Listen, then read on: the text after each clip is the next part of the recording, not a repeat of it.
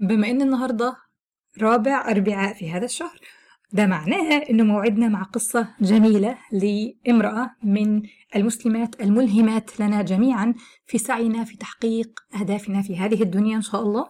هنتكلم النهاردة عن أم المؤمنين التي كانت تفخر على زوجات النبي صلى الله عليه وسلم بأن الله تعالى هو من زوجها ولقبت أيضا بأم المساكين. هنتكلم عن السيدة زينب بنت جحش عليه السلام. فهل أنت مستعدة لجرعة رائعة من الإلهام والنور مع قصتها عليه السلام؟ بسم الله ويلا بينا.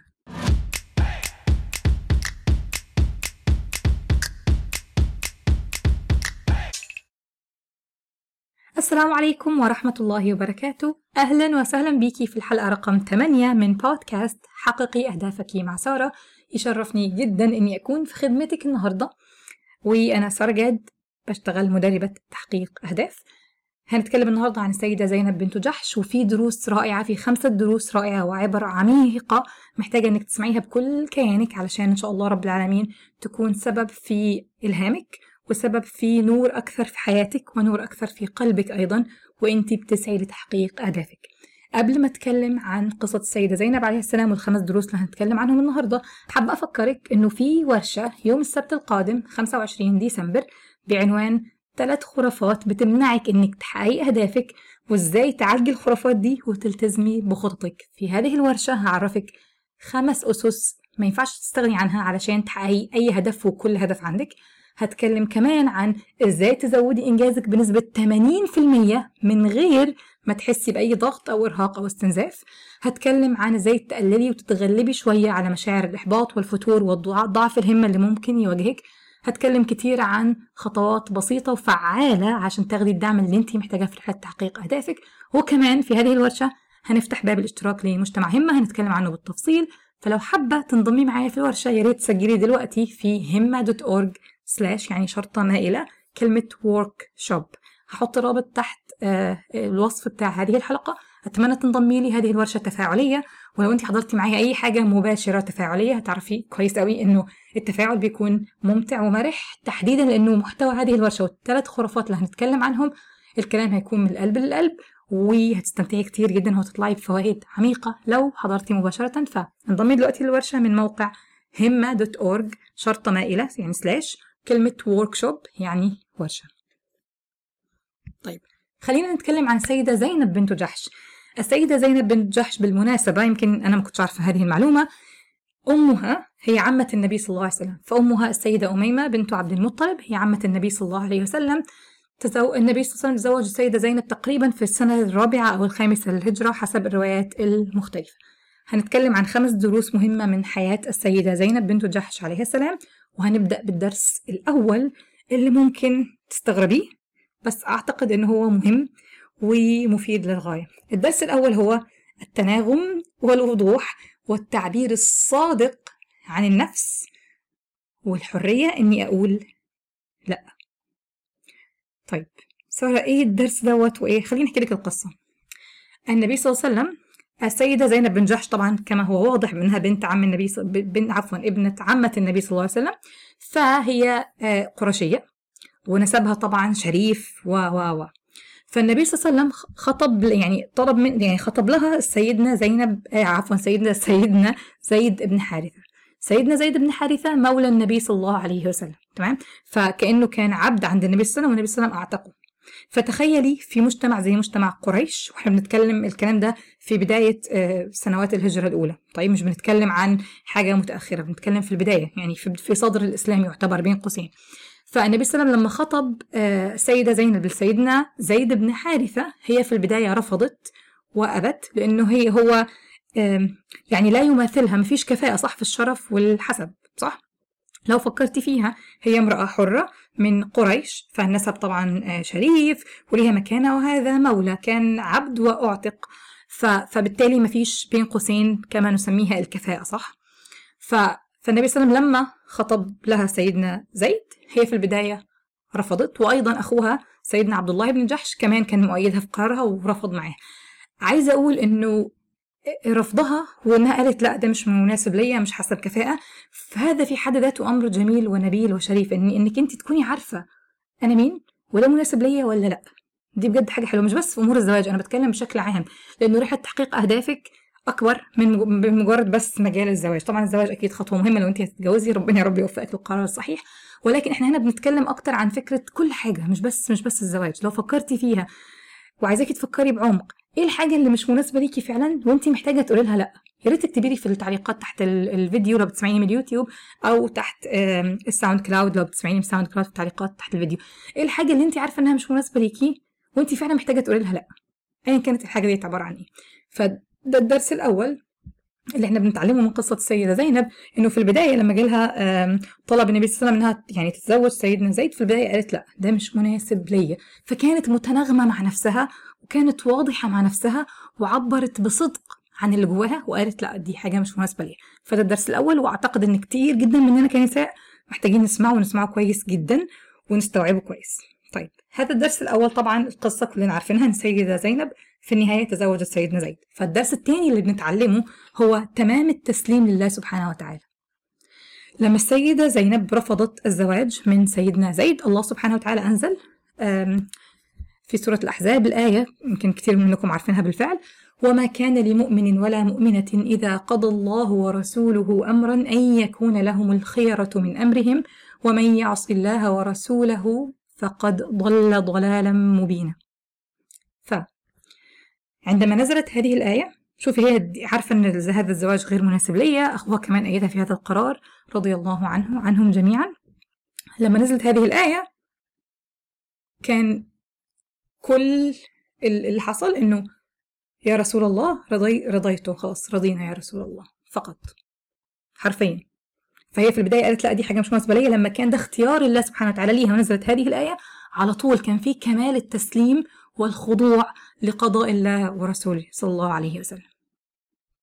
فهي قالت رضينا يا رسول الله خلاص. ففكرة إنه لو انت اخترتي لنفسك حاجة وبعدين قدر الله سبحانه وتعالى إن يحصل حاجة تانية هل في تسليم وخضوع؟ صح؟ ده سؤال بجد مهم عايزاك تسألي نفسك. هل في وعايزاك تسألي نفسك وتتفكري بشكل عميق. طبعا في تسليم السيدة زينب خليني بس أرجع أقول حاجة تانية ده حصل أول مرة مع مع زواجها من سيدنا زيد. بعدين لما هي تزوجت النبي صلى الله عليه وسلم أيضا نزلت الآية فلما قضى زيد منها وطرا زوجناكها. فده زي فعل أمر إن الله سبحانه وتعالى خلاص زوج النبي صلى الله عليه وسلم السيدة زينب. اللي حصل إنه خلاص في تسليم. وطبعا ده شرف كبير إنه أي امرأة في في في عصر في عصر النبوة أكيد كان عندها حلم. وأمنية زي ما اتكلمنا في الحلقة رقم أربعة عن السيدة ميمونة بنت الحارث. هنا كمان هنتكلم عن فكرة إنه أعظم شيء إنها تكون يعني زوجها يكون النبي صلى الله عليه وسلم. فده كمان كان في تسليم لما نزل أمر الله سبحانه وتعالى بزواجها من سيدنا محمد صلى الله عليه وسلم. اللي عايزاكي تسألي نفسك هنا ده سؤال مهم جدا وأرجوكي حاولي تفكري بعمق في السؤال دوت وحاولي تجاوبي عليه. لما بنتكلم عن الدرس الثاني وهو تمام التسليم لله سبحانه وتعالى إحنا بنتكلم عنها لأنه هذه هي الغاية العظيمة في الحياة صح؟ فاكرة لما بنتكلم إنه ليه بنحقق أهدافنا في الدنيا؟ علشان هذه الأهداف هتساعدنا إن إحنا نكون إن شاء الله يا رب من أهل الآخرة وإن ربنا يرحمنا برحمته وبكرمه ونكون من أهل الفردوس الأعلى يا رب. إحنا كل أحبابنا. اللهم آمين. فالغاية الكبرى والعظمى في هذه الحياة اني ارضي الله سبحانه وتعالى. وهذا لن يتم إلا لما أبدأ أسلم واستسلم لأوامر الله سبحانه وتعالى. فأنا عايزاكي تسألي نفسك هل في قدر أنت واجهتيه زمان؟ تمام بتكلم عن زمان بالنسبة لك ايا كان الماضي سواء كان امبارح من سنة من خمس سنين من عشر سنين ايا كان إمتى. هل كان في قدر أنت واجهتيه زمان وأول ما حصل كان صعب عليكي في البداية بس بعدين سلمتي ورضيتي باختيار الله سبحانه وتعالى ليكي وشفتي الخير في هذا الاختيار. لو ما عندكيش إجابة عن نفسك فكري في الناس اللي تعرفيهم. حد مثلا كان في قصص كتيرة ممكن تيجي في بالك. حد يعني في أكتر قصة جاية في بالي ممكن أحكيها في حلقه حلقة تانية بس كان حد كانت بتذاكر وكانت مجتهدة جدا وكانت درجاتها 99 و9 من 10 وحاجات كده. وفي الثانوية العامة النتيجة للأسف طلعت إنها جابت درجة قليلة جدا. ودخلت كل كان نفسها في طب دخلت كلية تجارة مع احترامنا لكل الكليات بس أنا بتكلم عن طموحها مش بقول إنه إن الطب أحسن من التجارة أكيد لأ. المهم إنه في الآخر هحكي قصة في حلقة تانية بس عايز أقول في الآخر فعلا ده كان الخير ليها حرفيا. وهي شافته في حياتها وكل الناس اللي يعرفوا هذه الإنسانة الجميلة شافوا فعلا دوت كان الخير ليها. فالسؤال هنا هل في قدر انت واجهتيه زمان وكان صعب عليكي وبعدين مع الوقت حاولتي تسلمي وتستسلمي وترضي بهذا بهذا ده اختيار يا رب خلاص دوت اختيارك. أنا هحاول أرضي نفسي بيه. وبعدين شفتي الخير في هذا القرار؟ سواء ليكي انت أو مع حد تاني في حياتك تعرفيه كويس. ساعات بنحتاج نتفكر إنه ونفتكر كمان إنه اختيارات الله سبحانه وتعالى لينا فيها حكمة وجمال وخير. فعايزاكي دلوقتي وأنتي بتسمعيني والدرس التاني اللي بتعلمه من السيدة زينب بن جحش التسليم لله سبحانه وتعالى. عايزاكي تطمني نفسك بتذكر موقف واحد بس سواء ليكي أو لحد تعرفيه. تفتكري فيه إنه كان في قدر في البداية قد يكون انت ظنيتي أو رأيتي ان هو مش مناسب ليكي وكان صعب عليكي في الأول وبعدين شفتي إن ده كان الخير ليكي. أنا متأكدة إنك على الأقل تتذكري موقف واحد ليكي انت أو موقف واحد لشخص تاني تعرفيه في حياتك. وده الدرس التاني. الدرس الثالث وهذا من أروع الدروس اللي أنا عايزة أركز عليها في هذه الحلقة تحديدا وده يعني لو هتطلعي من هذه من هذه الحلقة بدرس واحد كل الدروس جميلة بس الدرس ده بجد محتاجين نفتكره كتير قوي. والدرس الثالث اللي بنتعلمه من السيدة زينب بنت جحش عليه السلام كثرة التضرع لله عز وجل. النبي صلى الله عليه وسلم وصف السيدة زينب بأنها أواها. فالنبي صلى الله عليه وسلم قال لسيدنا عمر بن الخطاب إن زينب بنت جحش أواها. فقال رجل هذا الحديث أعتقد موجود في البخاري آه، فقال رجل يا رسول الله ما الأواه؟ إيه هو الأواه يعني؟ إيه أواها يعني؟ ما, ما الأواه؟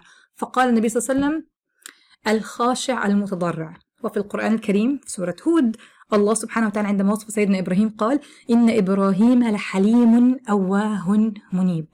فالأواه خاشع متضرع. وصف أعتقد مجرد تسمعي إنها أواها يعني خاشع لله متضرع لله بتحسي بسكينة بشكل تلقائي. عايز أسألك هنا سؤال. إيه اللي محتاجة تعمليه عشان تلجئي لله سبحانه وتعالى أكتر؟ إزاي ممكن تضيفي التضرع لله سبحانه وتعالى في يومك؟ على سبيل المثال واجهتي تحدي معين؟ ايا كان التحدي اللي بتواجهيه يومك؟ عادي صحيتي متأخر. جات لك مكالمة مثلا أخذت منك وقت أو حصلت مشكلة معينة ايا كان التحدي؟ سواء كان صغير أو كان كبير.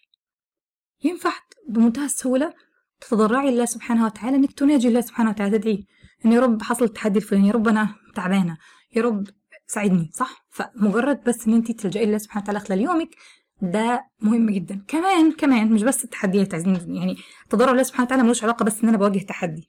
ادعوا ربكم تضرعا وخيفه وكمان في خوفا وطمعا صح؟ فلو في تحدي هدعي الله سبحانه وتعالى. كمان لو حصلت نعمة أو توفيق اشكري الله سبحانه وتعالى. ربنا وفقك في حاجة عملتي مهمة واحدة من يومك خلصتيها. ده توفيق صح؟ بدل ما أحس إن أنا عملت حاجة واحدة بس ناقص كتير أوف يا رب الحمد لله في حاجة خلصت. اللهم لك الحمد. يا رب زي ما وفقتني في دي يا رب وفقني في غيرها.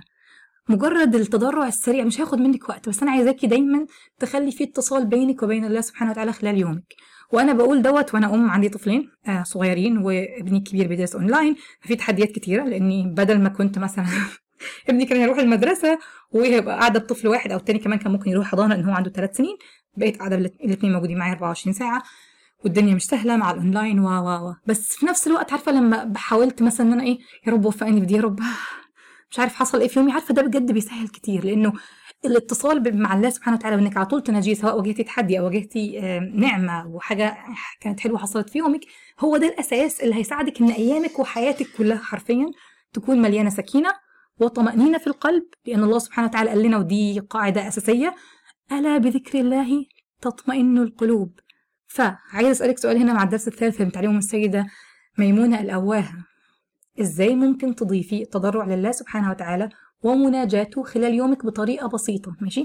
مش عايزاكي تقعدي تقولي لنفسك أنا هقعد كل يوم ساعة أدعي ممكن يكون ده مش مناسب ليكي لو مناسب ليكي ربنا يفتح عليكي ويا ريت تفتكريني في دعائك بس عايزاكي تفكري بأبسط طريقة ممكنة بسطي وانبسطي ده شعاري في الحياة اللي بيساعدني كتير. ممكن على سبيل المثال بحاجة بسيطة جدا دخل المطبخ عشان تطبخي أو تغسلي المواعين أو تاكلي حتى ادعي ربنا ييسر لك الأكل دي إنها تكون مغذية وسبب عافية ليكي ولأسرتك. هتذاكري أو هتحضري درس اطلبي من الله سبحانه وتعالى إنه يا رب وفقني في الدرس دوت يا رب افتح عليا. حاسة إنك خايفة أو حاسة بمقاومة أو إحباط ادعي ربنا. فكري نفسك إزاي ممكن تضيفي التضرع لله سبحانه وتعالى ومناجاته خلال يومك بطريقة بسيطة.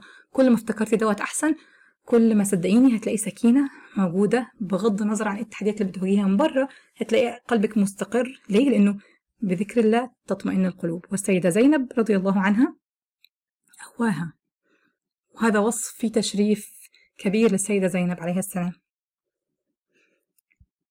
الدرس الرابع اللي بنتعلمه من السيدة زينب. وهذا الدرس في الحقيقة يعني أعتقد إنه مناسب إن إحنا كنساء نسمعه كويس ونعيشه ونشجع بعضنا عليه. الدرس الرابع هو التقوى والصدق والتحدث فقط بما يرضي الله سبحانه وتعالى. للأسف في المجتمعات اللي بيكون فيها ستات يعني أي قعدة ستات آه، مشهور عن عادات النساء للأسف إن بيكون فيها غيبة ونتكلم عن الناس و و. فالسيدة زينب عليه السلام لما حد حصلت حادثة الإفك طبعا في بعض المسلمين أو كثير من المسلمين حتى خاضوا في حادثة الإفك وتكلموا عنها آه لكن هم أصلا ما يعرفوش ما حدش كان موجود عشان يشوف أو يقول إيه اللي حصل. لكن السيدة عائشة في يعني حصلت حادثة الإفك في السيدة عائشة.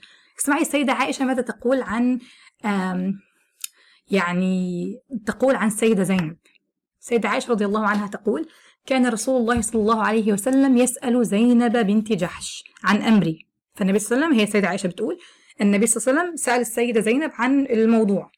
فقال يا زينب ماذا علمت أو رأيت؟ فقالت ده كلام السيدة زينب اللي بتحكي السيدة عائشة. فرد السيدة زينب لما النبي صلى الله عليه وسلم سألها ماذا علمت أو رأيت؟ فقالت يا رسول الله أحمي سمعي وبصري ما علمت إلا خيرا. وقفة هنا. وقفة بجد مهمة. الناس كلها عمالة تتكلم وتخوض في آه، أمر السيدة عائشة عليه السلام. السيدة زينب قالت أحمي سمعي وبصري.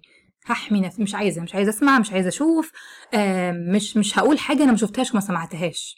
لا ما علمت كل أعرف عن السيدة عائشة كل خير رغم إن لو فكرتي فيها السيدة زينب بين قوسين هي دورة السيدة عائشة صح؟ لأن هما الاثنين متزوجات للنبي صلى الله عليه وسلم عليهن السلام صح؟ فسبحان الله يعني بس فكرة التقوى إن هي ما دخلتش في هذا الأمر كان مهم. وبعدين السيدة عائشة بتكمل الحكاية وبتقول وهي التي تقصد السيدة زينب كانت تساميني من أزواج رسول الله صلى الله عليه وسلم. يعني تساميني؟ يعني تعاليني في السمو يعني في نفس الدرجة تمام؟ في نفس الدرجة إنه السيدة عائشة والسيدة زينب هي السيدة عائشة بتقول إنه السيدة زينب هي كانت أكتر واحدة ممكن إن إيه أقارن نفسي بيها أو إني أحس إنه إيه في يعني دي اللي ممكن آه، يبقى في مقارنة بيني وبينها.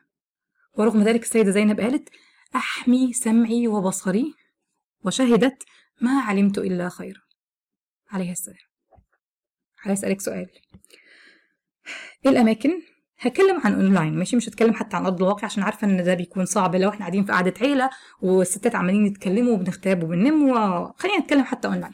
إيه الأماكن اللي بيتم فيها الخوض في أمور لا ترضي الله سبحانه وتعالى وأنت موجودة فيها أونلاين؟ سواء كان group صفحات حسابات موقع أخبار منتدى ايا كان. الحاجات دي لو أغلب محتواها بيبقى مليان فضايح. فنانين ومشهورين ومش عارف إيه. انتقاد هدام للمسلمين في سب وشتائم واستهزاء من المسلمين سواء كانت جنسيتهم إيه أو بيعملوا إيه أو أو أو أو تعالي على مسلمين معينين. فكري في مكان واحد أنت فيه اونلاين بيعمل الحاجات دي ارجوكي اخرجي منه. اعملي unfollow اعملي لهم block اعملي report براحتك. بس فكري في مكان واحد اخرجي منه لأنك عايزاكي تفتكري كلمة السيدة زينب احمي سمعي وبصري. مهم جدا. على فكرة في سعينا لتحقيق أهدافنا سبحان الله يعني إنك بس يعني تظلمي إنسان وتخوضي في عرضه دي حاجة مش سهلة خالص على فكرة نهائيا. وسوره الحجرات فيها كلام خطير إنه آم أيحب أحدكم أن يأكل لحم أخيه ميتا فكرهتموه. فعلا صورة أصلا لو فكرت فيها تحسي نفسك مشمئزة ومتقززة من الموقف لكن مع الأسف مع الأسف مع الأسف بيبقى الموضوع شائع ومنتشر وللأسف يعني حتى سمعت ستات إن هم بيقعدوا يغتابوا وينموا ويقعدوا يلتوا ويعجنوا ويتكلموا عن بعض. وإحنا عايزين نغير هذه الثقافة. خلاص في في فرصة إن إحنا النهارده اتكلمنا عن السيدة زينب سمعنا منها كلام في قمة الحكمة والجمال والتقوى. أحمي سمعي وبصري.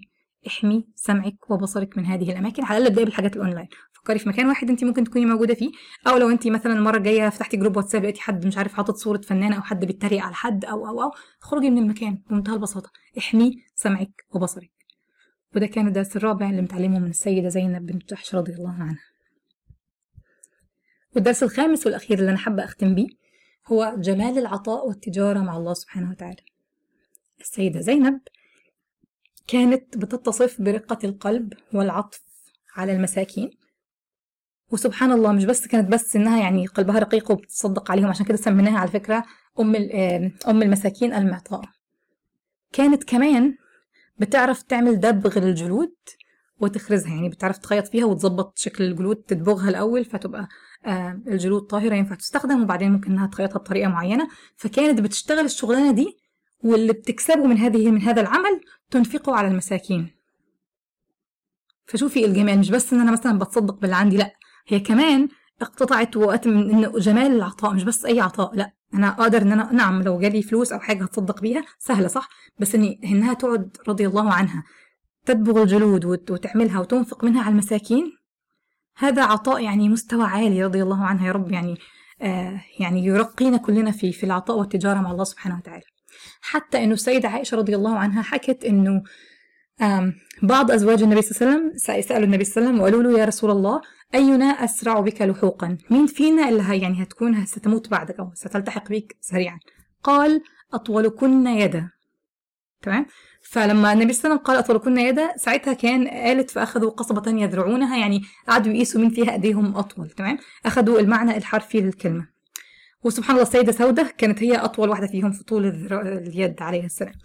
فبعد كده إن السيدة عائشة بتقول فعلمنا بعد أن ما كانت طول يدها الصدقة يعني مقصود بأطولكن يدا اللي بتصدق أكتر إيديها طويلة من كتر العطاء فتجود بما لديها. وكانت سبحان الله السيدة زينب بنت جحش السيدة عائشة بتقول كانت أسرعنا لحوقا به وكانت تحب الصدقة. فدي شهادة. مع معنى إن السيدة عائشة شافت كده معنى كده إن إنه ده كان واضح للناس. إنه كان واضح إن دي دي معطاءه السيدة زينب كانت معطاءة. وسبحان الله ظلت بهذا بهذا الجود والكرم حتى بعد وفاة النبي صلى الله عليه وسلم لدرجة إنه في زمن سيدنا عمر بن الخطاب رضي الله عنه أرسل للسيدة زينب آه، عطاء. هي زي هدية أو مبلغ من المال.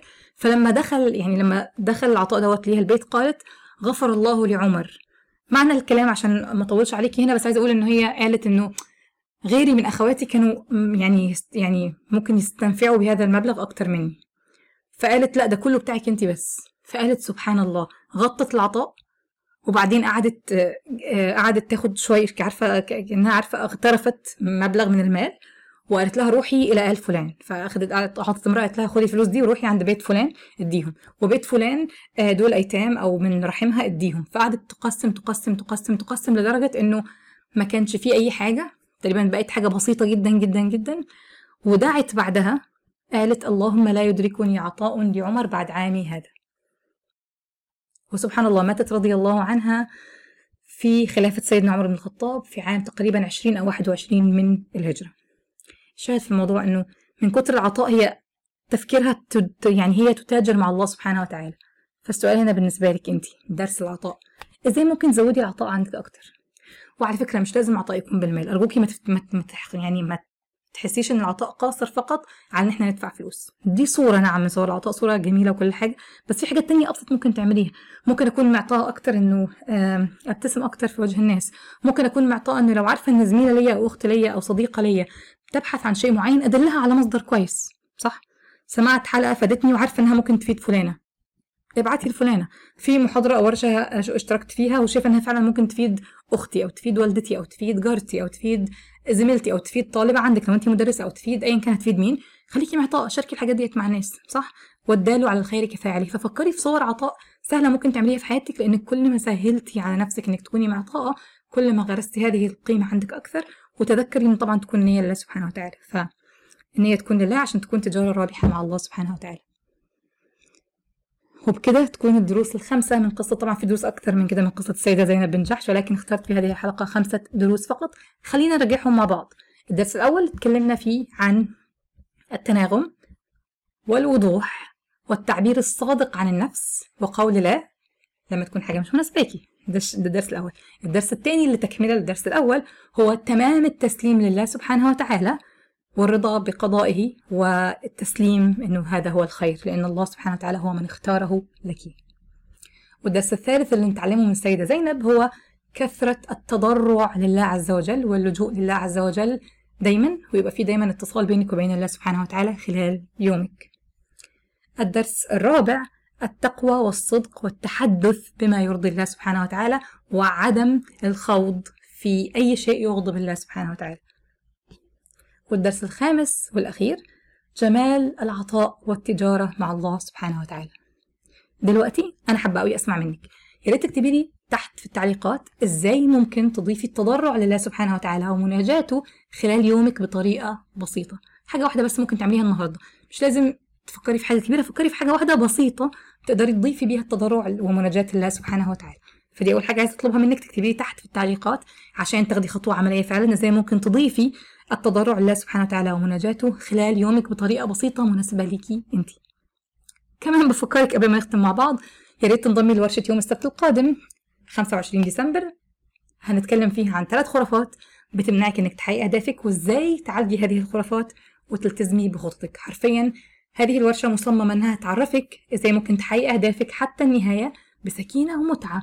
دون استنزاف أو إنك تضحي بطموحاتك وإزاي تسمحي لنفسك إنك تحسي بعون الله سبحانه وتعالى لك وبدعم صحبتك الآمنة أثناء سعيك لأهدافك. هنتكلم في الورشة دي عن حاجات كتيرة جدا منها إزاي تزودي إنجازك بنسبة 80% من غير ما تحسي بضغط أو إرهاق. الورشة مجانا أونلاين. لو حابة تنضمي للورشة يا ريت تزوري رابط همة dot org slash يعني شرطة مائلة كلمة workshop يعني ورشة وهتلاقي الرابط كمان موجود في وصف هذه الحلقة. فهستنى أسمع منك. هستنى طبعا هكون سعيدة جدا لو حضرتي ورشة معايا أونلاين واشتركتي فيها. الحاجة الثانية هستنى أشوف أقرأ إجابتك على السؤال. إزاي ممكن تضيفي التضرع لله سبحانه وتعالى خلال يومك بطريقة بسيطة ومناسبة لك أنت. فأشوفك على خير إن شاء الله 400 يوم الأربعاء القادم وهيكون آخر حلقة في سنة 2021 فأشوفك إن شاء الله على خير يوم الأربعاء القادم. أو لو هتحضري ورشة يوم السبت هشوفك يوم السبت. فأتمنى أشوفك السبت وكمان الأربعاء القادم في حلقة جديدة من البودكاست في نفس الزمان ونفس المكان. ومني. سارة جاد بتمنى لك هتعيشي حياة طيبة بتحققي فيها أهدافك وأنتي بتتضرعي الله سبحانه وتعالى وترضيه عز وجل. مني ليكي. كل الحب في أمان الله. مع السلامة.